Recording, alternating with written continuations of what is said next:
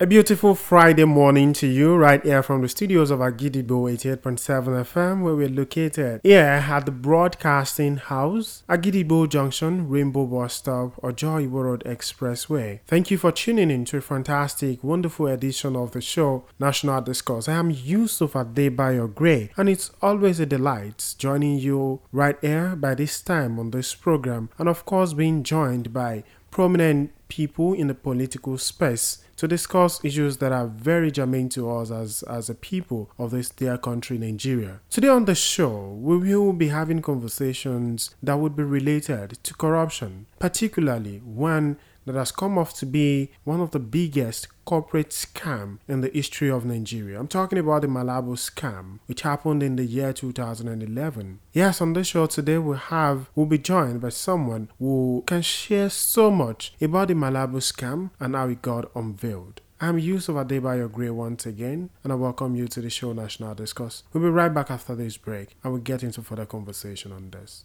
Don't go away.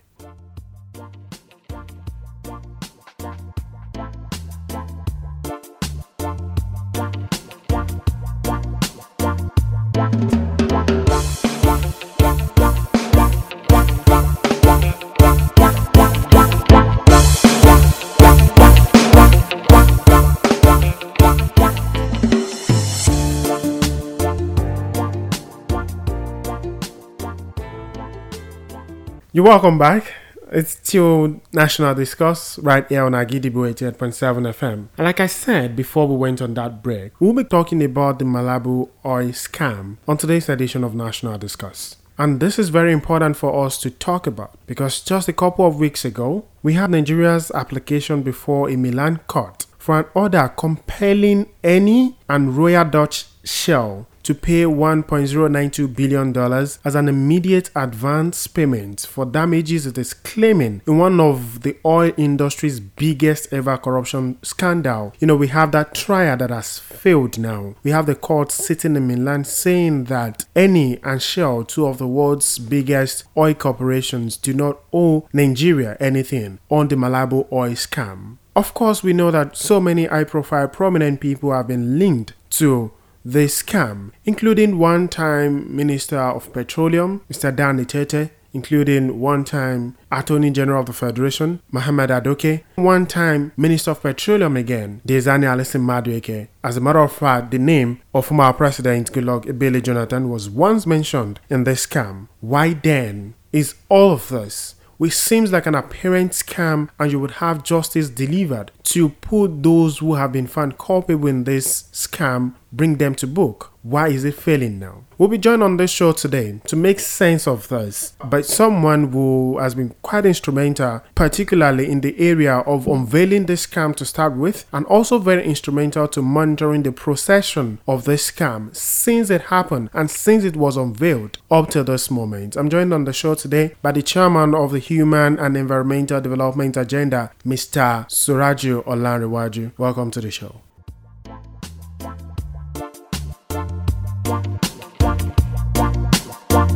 All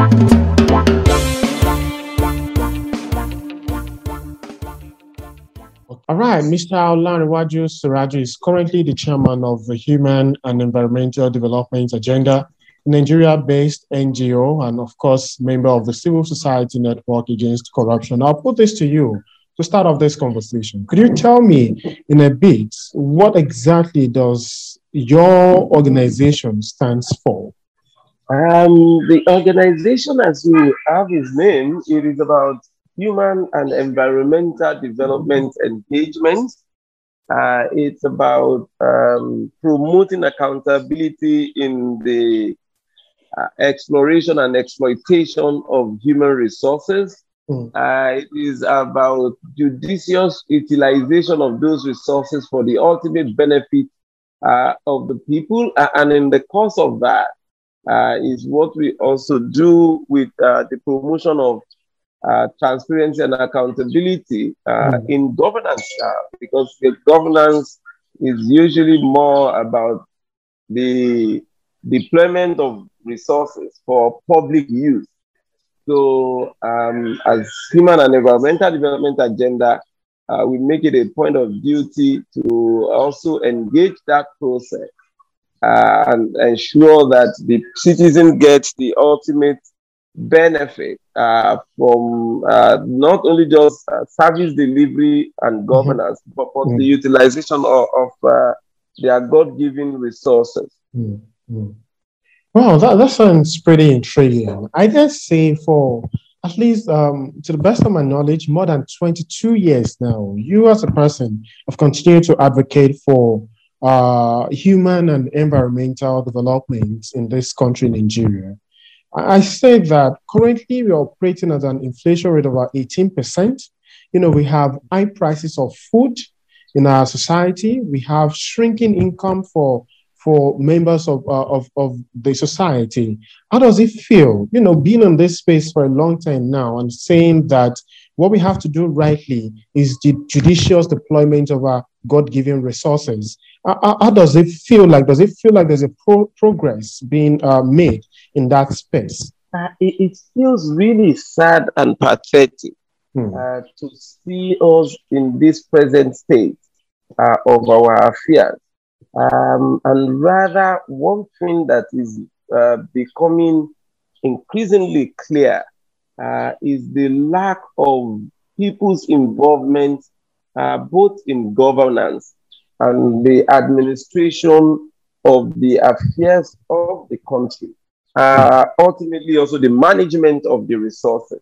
Uh, so we have left our involvement with politics, mm-hmm. Uh, especially for non-politicians mm. uh, to just voting on election day and during the electoral process, mm. and then abandoning the space uh, for just a few people to determine how uh, the country is governed. governed. And we saw that to the detriment of, of the country, mm. where our military head of state and members of the armed forces ruling council end up, you know, having uh, accounts all over the world. Uh, Abacha was actually reported to have stolen about $5 billion. Mm. So imagine what $5 billion have done for the Nigerian people. yeah, exactly. And it's not just uh, him alone. Uh, the same thing goes to quite a number of others. Mm. look at the life of, uh, of um, retired General Babangida uh, as well. Look at that of Abdulsalami Abubakar.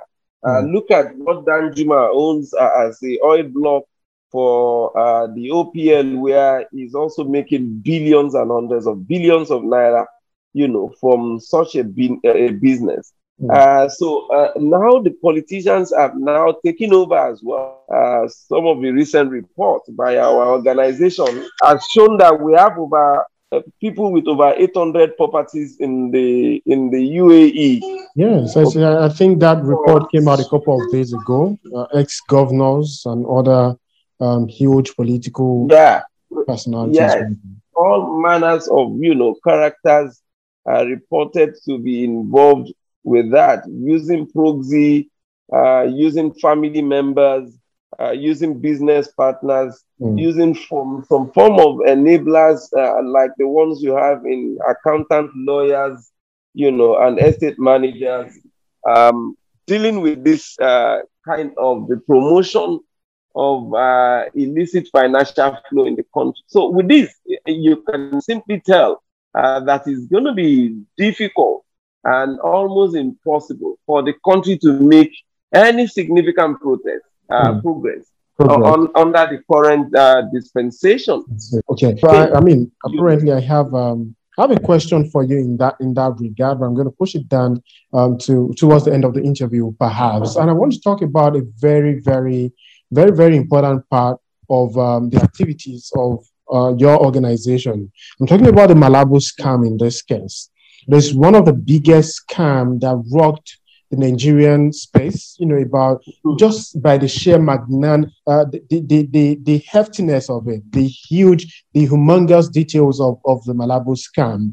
I, I want to understand to start with um, your organization, to what extent are you involved, you know, as an organization in making sure that the scam was uncovered? What role did your organization played in unveiling and revealing the scam in the Malabu scheme? No, I, like you rightly described, it, it is one of the greatest scam.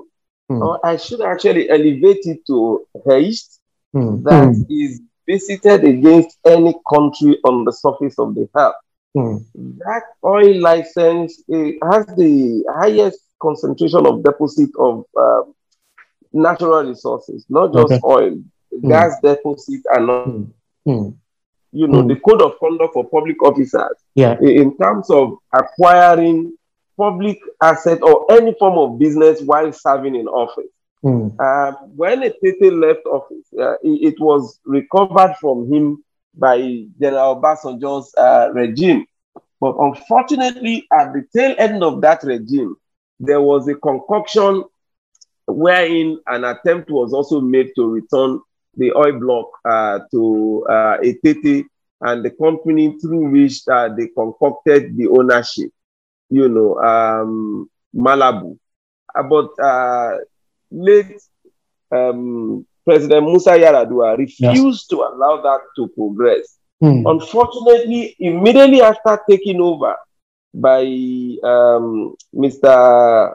Dr. Jonathan, uh, yes. they decided because Jonathan had a relationship with Etete, hmm. uh, where Jonathan was considered one of the teachers of Etete's children uh, while Etete was a minister and also controlling affairs in the Niger Delta.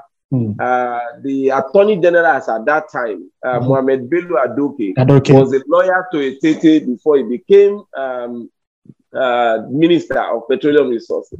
Mm. And that opportunity was used to negotiate uh, the sale of that oil block and return uh, to Shell and Eni. Mm. and in the process, uh, they reached an agreement. Uh, there are several revelations that showed quite a whole lot of, you know, very unpalatable uh, negotiation associated with, with the deal.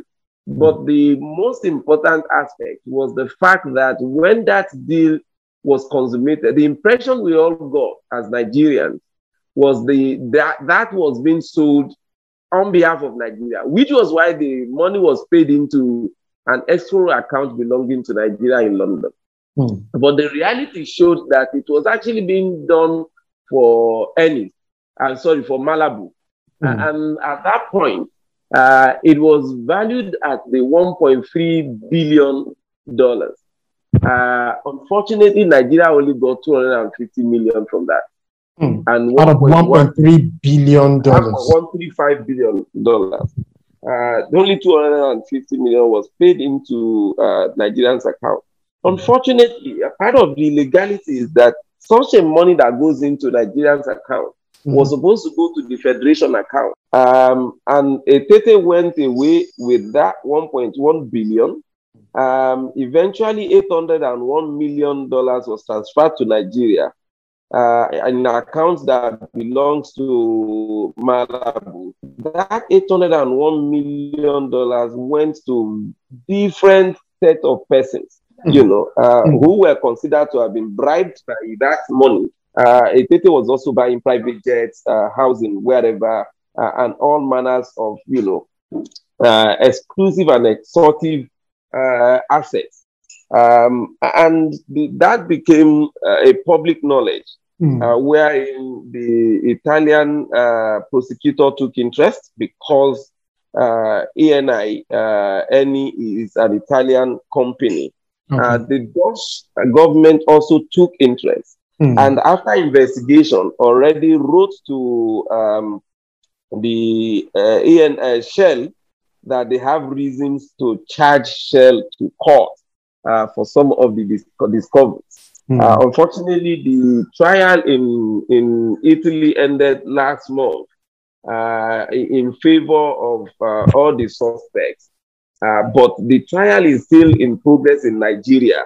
Okay. Uh, against the companies and some other officials of the company, mm. against the um, former Attorney General Adoke and also one of the prominent beneficiaries of the deal, Mm. Uh, one Alaji Atiku uh, Aliyu Abubakar. Mm. Uh, who is uh, also nicknamed Mr. Corruption for some of his role in, in, previous government. So that is a civil matter that is still in progress also in London. Mm-hmm. This feels like, you know, I don't know, mm-hmm. a corporate scam, basically. And mm. makes you wonder, given the, the names of prominent Nigerians who uh, you know, constantly pop up in the conversations about the Malabu scam. And of course, uh, the court proceeding that has been going back and forth in all of this. As an organization committed to the eradication of corruption in our society, what does this tells you about the body language of successive government in tackling corruption? If you have this, you know, this scam, and I feel like eh, it's possible that there's so many much more scams that we've not even been able to to discover that they actually happened right? What does this circle of this person knows this person and it made it easier for for some corrupt dealings to go on in there or for some criminal elements who are who have participated in corrupt practices to escape justice? What does it tell you about the body language of successive governments in tackling corruption in our country? Um, I, I, think the problem really is primarily uh, the mentality of our people mm. uh, and also the sincerity uh, of um, uh, and commitment of some of the professional associations mm. who act as enablers uh, and also some of them cheerleaders uh, for these corrupt elements. You, you will be hmm. surprised that there's prominent Nigerians outside government, in the media, uh, also in the legal profession, mm-hmm. who are aware of some of these very concerning, pathetic actions of these government officials, mm. uh, formal and serving. Mm. And they still not only um, work in their interests to frustrate they their being brought to account, Mm. Uh, so the professional associations are also not really living up to expectations by holding to account, you know, uh, their members uh, in their conduct uh, and in the discharge of their professional responsibility.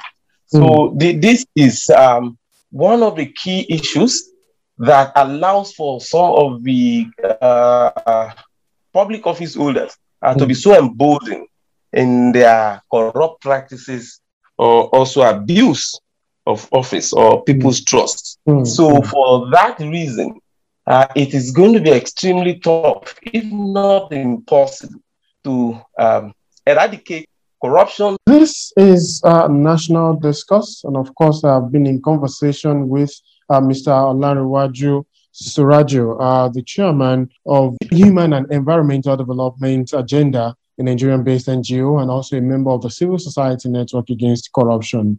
Mr. Olanrewaju, I would like to put a question to you, and um, this is born of the recent happenings. Um, I think recently you you were arrested by security agencies uh, for purportedly circulating a fake tape uh, that further went on to establish, you know, that the Malabu transaction was a scam. Apparently, you've been released now. How did that go down? What, what, what exactly was the claim, you know, that they put forward to you? This is simply um, corruption fighting back. There's nothing more to it other than that. Okay, mm. so um, Nigeria challenged JP Morgan, like I said earlier, okay. that the bank shouldn't have sent $801 million sale of the five. Mm. And part of the file and information from the bank received an email. But when the bank was saying it, the bank just said, "Who is who was at the time?" The, There was that of Jonathan and the second time, okay. and that that email was what also showed them all the um, agreements along with the officers who had communicated with Adoke before mm-hmm. on the process of the transfer of the money.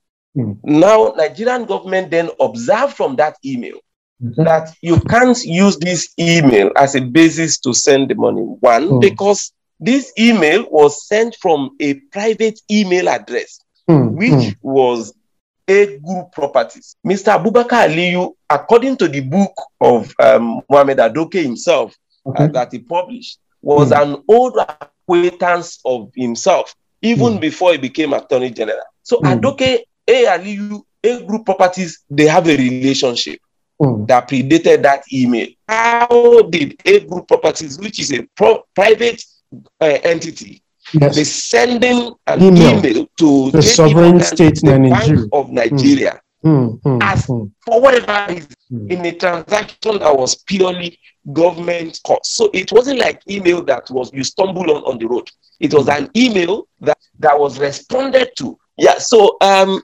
it was that email that was transmitted that now Doke wrote a pen. the email presented in the Milan go to challenge it mm. as uh, forgery Mm. Uh, his friend Dan Etete, who was also uh, being prosecuted in Milan, did yes. not challenge it as mm. forgery before mm. the Italian court. He was mm. only issuing statements to the press uh, and claiming forgery. He had the opportunity of writing to the Italian prosecutor or even the Italian court to allege mm. forgery. He didn't. Mm. He came to Nigeria and then alleged forgery. And in the course of alleging forgery, he didn't mention the bank who actually filed the documents. Uh, he didn't mention the A group properties, who is on the people who wrote the petition. Uh, and mm-hmm. I am one of uh, my organization, one of the ones that wrote the petition uh, to EFCC to demand mm-hmm. investigation of OPL 245.